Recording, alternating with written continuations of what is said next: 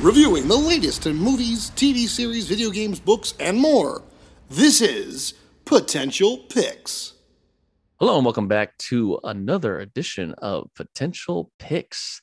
This is our official first review of 2022, although this movie did come out the tail end here of 2021. Reviewing the satirical science fiction film Don't Look Up, which was written, produced, and directed by Adam McKay. So this popped up on Netflix just here at the tail end of 2021. And this has got a huge cast. And, you know, Adam McKay, he's been really handling the last several years these films that are about big issues or, you know, uh, historical issues, political issues, but kind of putting a satirical, funny spin on them. You know, he had uh, the Dick Cheney movie. He did The Big Short, you know, so like he he's kind of gone from doing these goofy, ridiculous, you know, more of the Will Ferrell comedies into this style the last several years. A lot of stuff that people have really, you know, uh, clung to and really have, you know, he's been getting Oscar nominations and like he's been doing well.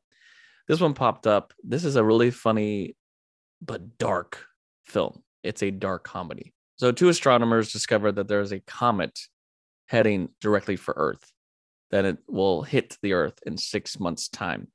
And when it does, it is a size big enough that it would cause a complete catastrophe, which would end all life on the planet. And of course, their job is to allow, you know, we have to tell everyone that we have to do something. We have six months to try to stop this. And of course, the Earth has uh, a lot of smart people on it, also has a lot of dumb people on it. So the satirical moment of who believes this is actually happening and how, especially the U.S. government, plans to handle that. So, Taylor, what do you think of this film? I mean, of course, this has a lot of uh, does have the humorous side to it, but it, it comes off almost a little too scary to think because it is kind of our reality for a lot, especially the last uh, several years of who's run the country. Yeah, I think the the humor comes at it. It's like it's a bit of that like awkward humor. Like if you're at a comedy club and you hear like something really funny, but you laugh at it, you realize, wow, that joke is about me, or oh my gosh, that actually was really close to home. I thought it, it really did a great job of depicting what modern society is like right now, at least for the last, you know, 10 years and even closer than that, with social media and what, you know, people deem as, you know, important, what people think is real, you know, I think priorities of what's important in life. It shows a lot of that. So I thought that was really, really poignant and very powerful message. So I was really impressed with that. I really liked the the casting choices. I thought people like played a little bit against type, which I was really surprised. You know, we've got people like you know these chameleons like Leonardo DiCaprio has played so many. He played such a really cool little meek kind of character that I thought was really great. You know, kind of seeing him and. um and so I was really impressed by that, but I thought it was definitely timely uh, especially pointing the last four years of what's going on in the world. Yeah, definitely. There's a there's um you know a satirical take at the Trump administration in this. Uh, and handling, you know, this film really is speaking about climate change, even though the, the plot has this whole thing about a comet. It's not about a comet.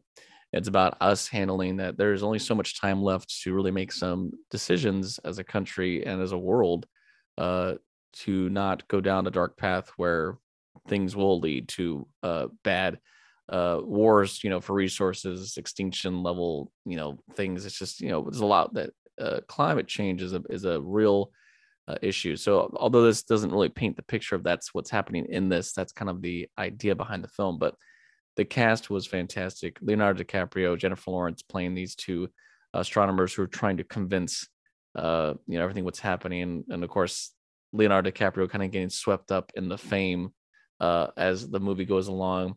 Then you have Cate Blanchett and Tyler Perry as the very typical uh, co-host of this show, The Daily Rip.